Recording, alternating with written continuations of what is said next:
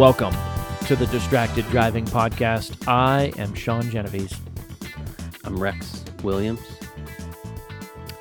It is part two of our interview with our friend Brion Hurley, a Lean Six Sigma practitioner that has put together two volumes now of a book called Lean Six Sigma for Good, which you can check out at lean6sigmaforgood.com. Is that the number six or the letters six? That's a great question, Rex A. Williams. It is the uh, spelled out uh, six. So L E A N uh, S I X S I G M A F O R G O O D dot C O M. All the letters. Okay. All the letters. Yes, no no numerals. Uh, you're going to get the answer to the question that we left you off with, which was how did Tracy get engaged with the organization she was supporting down in San Diego? And if you don't know what And- I'm talking about, listen to episode part one. Yeah. And also, I listened to part one, and there's no alligator story in there. he tricked me. You Tricker. know, we just we have to make Such sure everybody's paying attention. Okay, but there's probably a better stories. Yeah. there than alligators. you know what we we dive into we dive into some stories um and more information about the two volumes um which you know what? We'll we'll bring you a special message at the end of the episode related to that. For now let's just let you get back to part two of our interview with brion hurley. How do people like us i mean look i'm a consultant now. Um, Yep. i like to help people. I think i have some continuous improvement capabilities and skill set. Um, you know how, how would i find a problem like this in a nonprofit Yeah. And so um, I used to live in Portland, and we had a group trying to figure out what how how to do that exactly, um, because I think there is a challenge there. And in her chapter, she talked about that there was a group that was that that the organization was seeking out help on. So somewhere they had background, and if I remember right, and I apologize if I mess up the different stories, but um, someone in the organization may have had some experience in industry with that background and said, we need to bring this in. Um, so sometimes that's where it starts. Um, so in Portland, we had a volunteer group of people that were trying to f- engage with local nonprofits, and it came out in many different ways in how they needed the help or how we were able to connect to them. Sometimes it was like a networking event, and you just say, We have this background, and one of the executive directors says, I know what that is. We could totally use your help. Others look at you blank, like, I have no idea what you're talking about. um, I don't think we're that bad, but I guess it's worth you know having a, discu- a discussion, and then you kind of get into it, and then they're like, oh, okay, we we definitely need your help once we kind of understand that. And so it it, it depended a little bit, just like anything on like the leadership team or executive team um, at that organization to say we need this help and someone's providing that skill set but they may not know that they need the help or that there's resources out there. So we've been trying to figure out how do you get them interested. So we tried some free workshops. Um, we tried to just make networking connections with people. Most of it was um, what I feel feel like would work best is do you already know an organization you like and work with that you can reach out to and say, by the way, I have this skill set. I think as I've been a volunteer here, I've noticed that things don't run as smoothly as they could. There are ways to address that. Would you be open to some help or training, or can we step out of the process a little bit and kind of look at what you're trying to accomplish and and if it's more than one person's task, I might be able to pull some other people I know to help out with that. And most people like to do it if they have the time. Um, so it's just trying to figure out how to connect those groups together that may not be talking the same language at this point. Uh, so we end up doing you know five, six different engagements with organizations, um, and I, I was most worried that our volunteer group would be the one holding up the organizations, like because most of us work full time, and then we're coming at off hours or maybe even leaving during the day for a little bit and going back to work. Right. But we we struggled for the nonprofits to have time to meet with us they were so busy they're, with stuff too busy. that they yeah. were the ones slowing down our engagement, and I was kind of surprised by that. But it kind of told us too that they're trying to do too much. Right. They've got so much need and and drive to do that, and there's so many things that they want to go do that then you get into this uh, too many tasks, too many projects dilemma. And then we know that nothing will get done if you've got 20 things that each person is doing and you got five people doing 20 projects zero projects will get finished.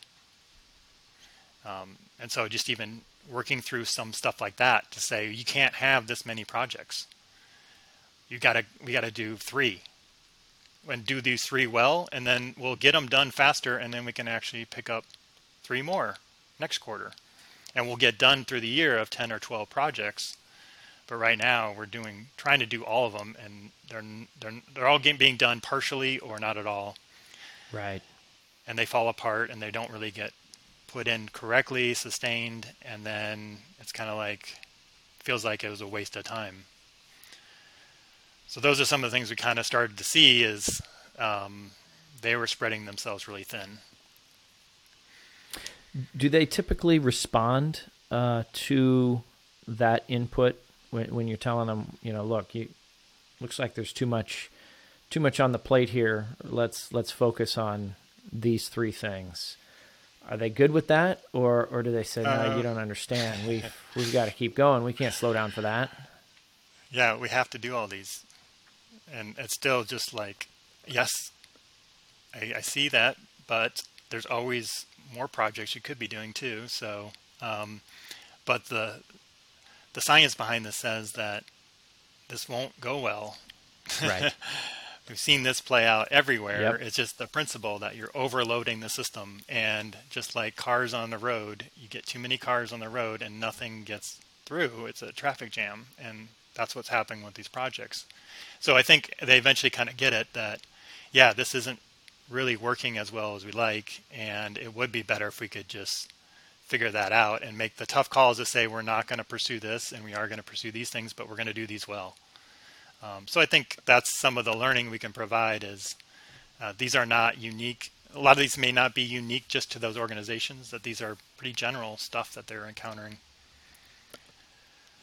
Well, I appreciate you using a uh, a road metaphor here on the distracted driving podcast. It's funny. I was going to go with um, the train metaphor. You know, the train is headed down the track and the bridge is out ahead. You know, uh-huh. yeah, everything's great right now. The train's moving, uh, but uh, it's gonna fall off the track pretty soon. Um, okay. So, are the the folks that um, well, how many different authors did you say you had over the course of the two volumes? 16 total. 16. Or I guess 17 16. with one, and then myself is included in one of them. So I think, yeah, 17 officially.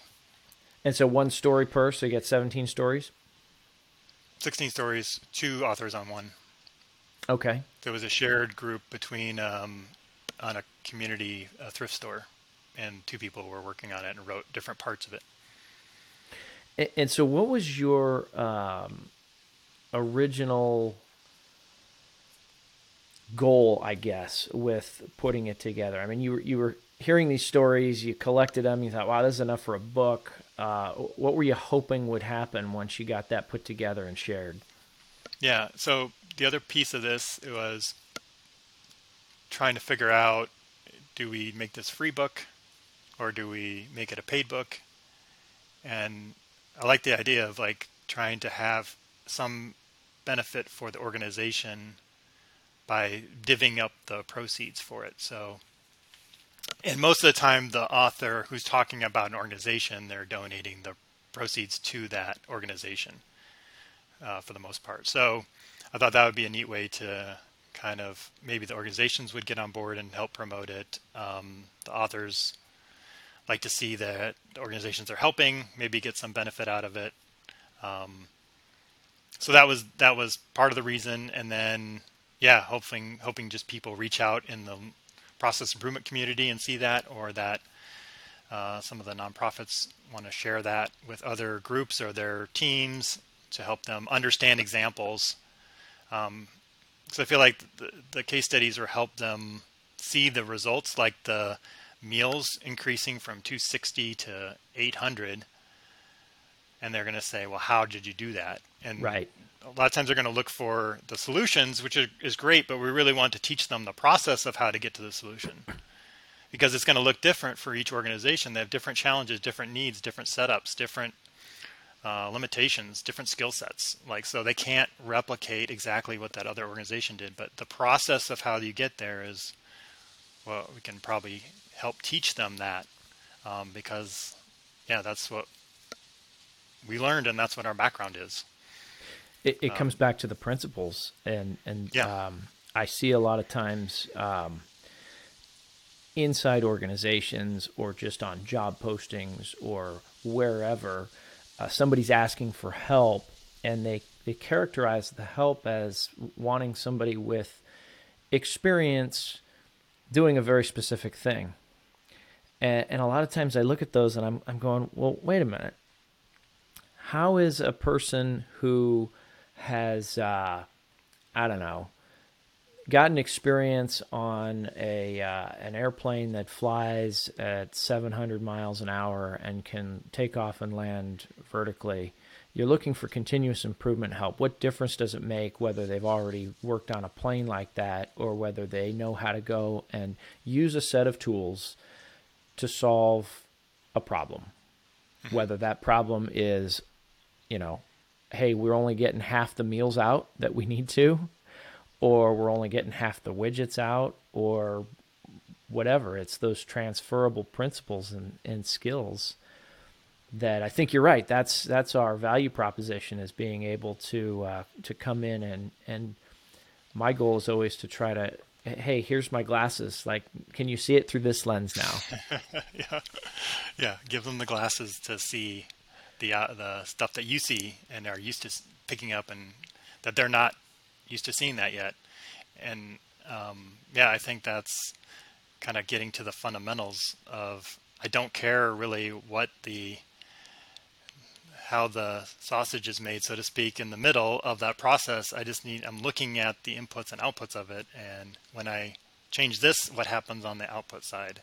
And there's certain principles you look for in the process flow that why does something go here and why does it do that? That kind of goes against the principle. So I'm going to highlight that as something wrong, whether it's a, a, a part being ordered for aircraft or uh, food being delivered in to create a meal it's kind of the same principles there. And so teaching that and helping people see what they may not see today, um, those have been really helpful and useful skills, I think. Um, we haven't gone too deep beyond that. I mean, it's stuff like workplace organization and 5S and value stream mapping and one piece flow and visual controls and maybe some data analysis a little bit of statistics, not a ton. Um, well, you you got to know that you need 500 meals. Yeah.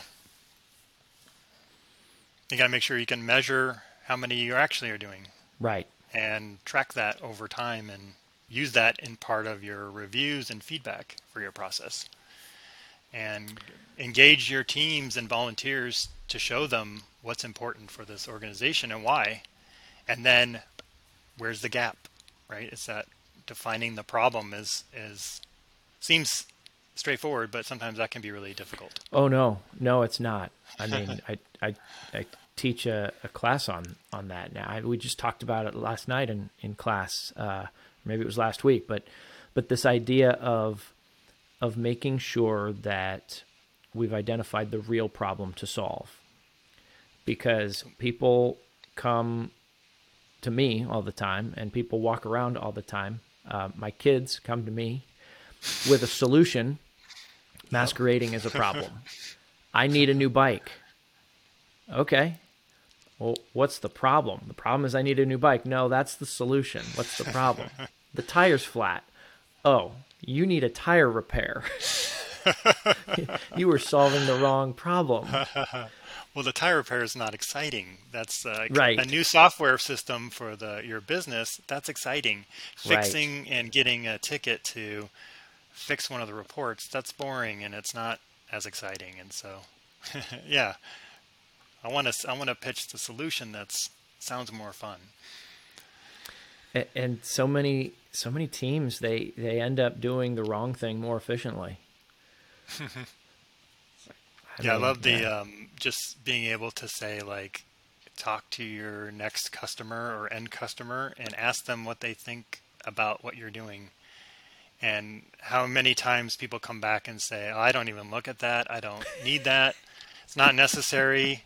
And it's just like this is the easiest improvements to make is just quit doing half the stuff you're doing. Just you just got to talk to the people and find out which parts they like and which parts they don't like and so much improvement right there just from uh, understanding what they actually need um, and asking that question. And i think it just assumes that yeah they're going to need all the detail. No they don't. In fact they don't want it and they, it, it actually adds time on their plate because they got to f- fight and sift through all the stuff you're sending them to get to the heart of what they really need.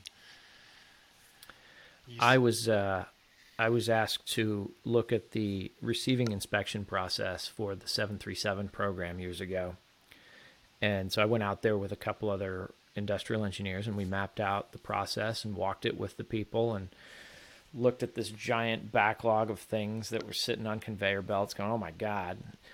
And and as we got through everything, there was this one step of the process where they opened the box, they looked for the letter of uh, quality compliance from the vendor, and they were looking for a specific sentence that was on there, and they would highlight the sentence, and then they would tape it back onto the part or whatever and send it on its way.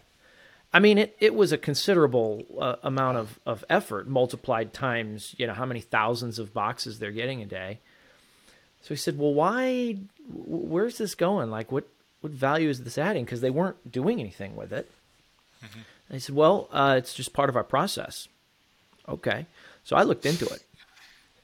I couldn't find any process documentation that said that they had to do that. Yeah. And the whole idea that like you, you've had a supplier management organization go out and qualify these people. They're either qualified or they're not. Whether they put that sentence on their invoice makes no difference whatsoever. Yeah. And and now you've created this bottleneck. You know, let's say somebody didn't put it on there. Look at all the extra work now somebody's going to go do to send it back, get it added, all the delays. Meanwhile, you can't deliver a 737 to the customer because yeah. Millions of dollars stuck in um, it's it, people just get used sentence. to yeah. yeah i mean and it's and it's inertia it's inertia well this is what we were doing when i got here and this is what we're going to keep doing because a body in motion wants to stay in motion and a body at rest will stay at rest and a body that has to look for that sentence on the incoming receiving slip still looks for the sentence on the incoming receiving slip. Yep. so okay, so what's the distribution on the uh, on the books? Uh, how, how do people get their hands on it? I mean through um, Amazon. Um, the other place that I had the book, which I thought was pretty um, interesting, was this. Um, I built the site, the book on LeanPub.com. So what they I don't know if you're familiar with that, but it's basically a small batch, one at a time, chapter at a time release process that says your book is one chapter in, you can buy it at a low cost, and we'll give you all the updates in the future. Um, but since it's not quite done yet, the barrier to, to get it is low. Um, as you add chapters, then the price goes up. But it instead of waiting, because I, I, actually started this for the second volume before the uh, pandemic, and so some of the chapters have been done two plus years. And if I had done this traditional approach with a book, this would be the first time anyone sees those chapters that were written maybe three years ago. But at least it was available the whole time through the LeanPub. And those the first couple of chapters that I released prior to the pandemic. And then the last few have were done just this year. So um, I thought it was really interesting way of getting the you know release process to be more chapter based versus book based. Now yeah. Amazon doesn't want to see a partial book, right? So that is kind of batched up to the completed volume, but um, it did it was available as each chapter got done. I would release it out um, until I got to the eighth one. Then I'm kind of closing that one up, and then I'll probably start another one here soon with a third volume. So okay, I, am fascinated by that. So LeanPub, um, you can, let's say you, you have two chapters of the book, you know it's going to be eight chapters. So you mm-hmm. put it on LeanPub as two chapters, and you you set a price, and somebody comes and let's five say it's two dollars, five dollars, yep. fine, five five dollars. I was going to go one dollar per chapter to make the math easy, Brion, but that's fine. We can go five dollars. okay, so five dollars for the two chapters. But but now the understanding is that when you add the third, fourth, fifth, sixth, seventh, eighth chapter, I'm getting those for that same five dollar price. Yep. And then do you is, is, there like a, a phase here? So you add three chapters, now you, you went from two to five. Is it still five dollars or for a new person is it now it's like nine, eight dollars, ten dollars. Gotcha. So your early adopters get the benefit of being early adopters. Yep. And um, and but here's the part I'm most intrigued about. So, I wrote a book a few years ago, and I published it myself. It's on Amazon. I use the the Kindle publishing, whatever it is. Mm-hmm. So it's on demand. So it's similar thing where you know yep. I, I, didn't have to go buy ten thousand books. Yep, that's what. But but you know I really had to channel my inner Seth Godin and just ship it because I I was like, I don't I thought it's not done. I I would think it's done and then I would wake up in the middle of the night and I'd remember a story that I wanted to include that I didn't have any notes on and I'm like, "Oh, I got to put that one in there." And I actually wrote a blog post about what happens to idea 101 because we had gone through this uh, uh, this innovation challenge uh, at work where they were soliciting uh, the best ideas and they they wanted you know, they were going to collect 100 ideas and then down select from there and, and that was the next thing that we were going to go do and i thought boy what about idea 101 what about story 101 mm-hmm. so this allows you that grace to hey it's published it's available but if I think of chapter nine, it was going to be chapter eight, but now it's chapter nine. Yeah. Yeah. You can add it in there, and all those people that already bought it are going to get it. Yep, through that pub. Now the the Amazon book itself was locked, but you can also right. on the demand you can go it's in electronic. and update that too. You can yep go in and add the new file and refresh it, and then next person that orders it on demand, they'll get the ninth chapter. So you don't have to go now, go to the printer and print up a whole nother batch of it, and now you got these uh, old versions of the book that you printed because you guessed wrong on how many orders you had. So I knew like I wasn't sure how many it would sell. It hasn't sold a ton, so I could have mine didn't either. A bunch in advance, yeah.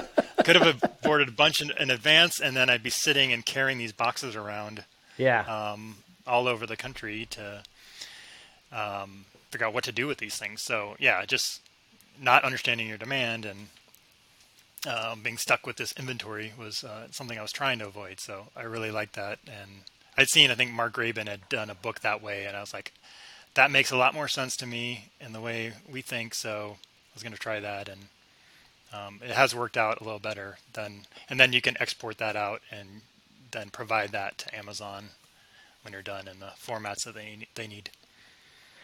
That's cool. And I assume LeanPub then just takes a, a percentage that is similar to what you'd see with Amazon or anybody else who's doing distribution, right? Yep, and it's only like the ebooks format. Okay, that's the end of the second part of our interview with Brion Hurley. There's one more to go. Um, Okay. I, you know, I I just I want to point out, and so I will, that uh, you know we talked about 17 authors uh, across uh, two volumes, so 16 stories, and he's looking to put uh, probably at least a third edition together. So, if anybody Nice. listening is uh, a lean practitioner or has some experience in that space, specifically with the nonprofits, give uh, give Brion a shout out. He would love to have more stories to put into his next compilation. Cool. And I think we gave the address before, but it is lean uh shoot. Lean Six Sigma for good.com. All letters, no no numbers. Lean Six Sigma for good.com. Yeah, that's cool. Cool opportunity that you can be in his book if you have a good story. Indeed. And so, one more part of our interview with Brion coming up next time.